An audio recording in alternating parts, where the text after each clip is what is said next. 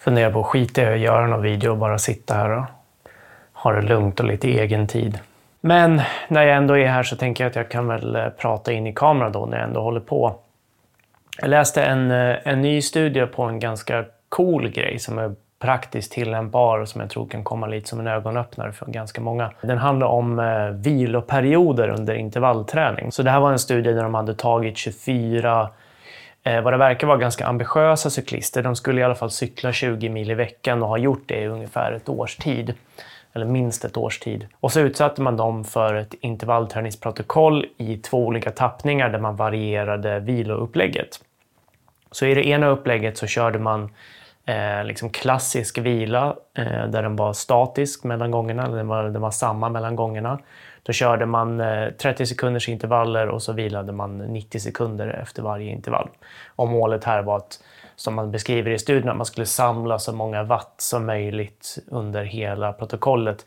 Sen i slutändan så verkar man ändå ha räknat eh, medelvatten på, på alla intervallerna. Och man kan egentligen inte samla watt, utan man samlar ju arbete i så fall, alltså kilojoule. Ja, så det, det, det blir, eh, jag, jag, fattar inte riktigt vad man menar, men det man räknar det här verkar i alla fall vara medel, medeleffekten över alla de här intervallerna. Så då liksom bara sa man till dem att så här, kör så hårt ni kan över alla intervallerna, mer eller mindre. Eh, och sen i det andra upplägget så körde man samma då 30 sekunders intervaller, men man fick lägga upp sin vila själv. Det var bara det att det skulle bli 270 sekunder totalt över hela den här perioden. Och samma, samma instruktion här, att man skulle köra så hårt man kunde över hela, hela passet. Då. Eh, alla cyklister fick göra allting, så man testade både och. och sen så mätte man då både då som sagt eh, medeleffekten under intervallerna, man mätte ju såklart då, eller man kollade hur de la upp sin vila när de fick variera den själv. Man mätte lite EMG, alltså muskelaktivitet, elektrisk aktivitet i muskler. Man mätte lite eh, hjärtfrekvens och självskattad ansträngning, lite sådana saker. Och resultatet blev egentligen att det var ingen skillnad mellan de här uppläggen på något sätt egentligen. Det enda lilla skillnaden som man såg var att de som, eh, när, när de fick välja bilupplägget själv så skattade de som att de hade en högre autonomi. Vilket eh, känns ganska rimligt när de faktiskt hade någon form av autonomi. Men det är alltså en ganska cool grej här då, att man såg ingen skillnad i liksom, medeleffekten här då. Utan den var ganska samma då. Den var inte samma över hela passet. Utan den var ungefär som man kan förvänta sig oavsett hur man lägger upp sin intervallträning. Att den började ganska högt, dök ganska kraftigt, höll sig ganska lågt liksom i mitten av passet för att sen gå upp mot slutet. Och det här var egentligen eh, dels då rimligt för att det är så intervallträningen brukar se ut, men jag tror att när, man då fick, när de fick välja viloupplägget så, så skräddarsydde de liksom sin upplevelse lite för att det skulle bli på det här sättet.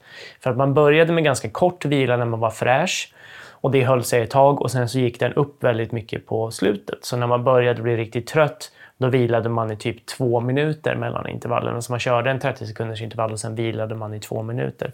Men medeleffekten översett över hela passet blev ändå detsamma som ifall man körde då 90 sekunders vila eh, mellan varje intervall helt statiskt. Så det jag vill säga med det här är att dels är det här, det här är något som jag tillämpar själv ibland. Alltså ofta så har, ibland så har jag ett mål att det här är den vilan jag ska köra och då är det för att om det är väldigt många intervaller så kan jag tycka att det är ganska skönt att ha liksom ett, ett riktigt eh, strikt upplägg. Men om det är liksom eh, ganska få intervaller, om jag bara ska köra fyra, fem stycken, om det kanske handlar om tusingar eller något liknande där det inte är så mycket att hålla reda på, då tycker jag att det kan vara ganska skönt. Liksom. Låt säga att det är tusingar då. Så springer jag då eh, mina två och ett halvt varv och sen tänker jag att jag ska gå 200 meter tills jag kommer tillbaks till starten då, för eftersom jag, jag slutar liksom efter halva det, det sista varvet. Då. Eh, och då kan jag bestämma hur fort eller långsamt jag vill gå. Så jag kan ju börja liksom med att jag verkligen jag kan stå stilla lite och sen så kan jag börja gå väldigt långsamt. Och sen när jag börjar närma mig så kan jag liksom, beroende på hur jag känner mig, anpassa min fart efter det. Och då upplever jag dels att jag får en högre autonomi, men sen också kanske att jag kan utföra passet med lite bättre kvalitet. Så att om målet är att jag faktiskt ska springa mina tusingar på ett visst sätt så kan jag liksom styra min vila för att det ska bli så. Att jag ska kunna orka hålla upp intensiteten så gott det går på slutet. Då. Det är liksom ett sätt där man faktiskt kan tillämpa det här, alltså att göra intervallträningen lite mer hållbar, eller hur man ska säga. Ett annat upplägg där man liksom inte kan göra det här, det är ju när man faktiskt ska köra slut på sig. Och det är ju liksom mer då man kör någon form av Tabata-upplägg eller någonting som jag beskriver i boken Träna mindre. Där man faktiskt vill köra så mycket så att man tömmer allting och stressar kroppen på det sättet. Då. Eh, då ska man ju inte hålla på på det här viset utan då ska man ha ett lite mer slaviskt upplägg där man liksom ska veta att efter kanske 6-7 minuter så ska man vara helt slut och då är liksom inte tanken att man ska kunna mygla på något sätt för då kommer man bara förlänga den tiden utan att egentligen ge någon mer eh, direkt effekt. Så det här är mest praktiskt då om det är som sagt om man har liksom ett fåtal intervaller där kvaliteten under själva intervallerna är intressant och kanske då Kanske då man känner att man liksom inte riktigt är beredd att se Gud. Man tänker sig att man vill ha det riktigt jobbigt under alla, alla intervallerna men inte liksom snorjobbigt så att man är redo att stupa på slutet. Då skulle man kunna tillämpa det här upplägget. Och, och det verkar som att i alla fall på de parametrarna man mätte eh, i den här studien så såg man ingen skillnad. Sen är det så att det här var en så kallad ak akut studie. Alltså det var liksom, man såg bara resultatet på kort sikt. Bara hur såg det ut under själva passet.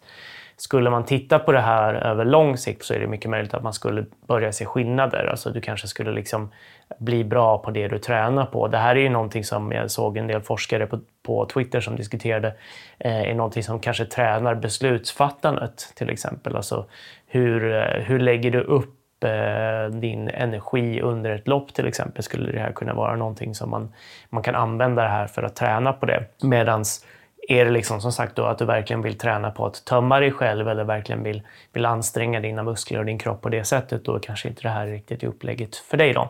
Så att man skulle säkert se, se lite olika resultat beroende på vad man mäter på sikt. Men tittar man på kort sikt så får man ganska liknande resultat på, på liksom vanliga mått på ansträngning efter den här typen av pass. Jag har fortfarande kvar några ex av den här boken i lådan som jag beställde hem. Eh, de börjar ta slut nu och eh, varje gång jag liksom nämner det här så kommer det in ett antal ordrar. Så jag skulle gissa att det är några veckor till innan det här är slut. Så är du sugen på att få ett signerat ex så hör av dig till mig. Jag lägger in en skylt på slutet med eh, mail, Twitter och Instagram och så ska jag försöka komma ihåg att lägga in det i podden den här gången också, vilket jag alltid verkar glömma. Eh, men hojta till mig där så ska vi kunna lösa det. Om inte annat så kan man gå in i shoppen på tyngre.se om man vill köpa boken i tryckt format, ljudbok eller e-bok eh, till förmånliga priser. Det var allt för idag. Vi ses och hörs när vi gör det. Nu ska jag bara sitta och ta det lite lugnt här ett tag tänkte jag.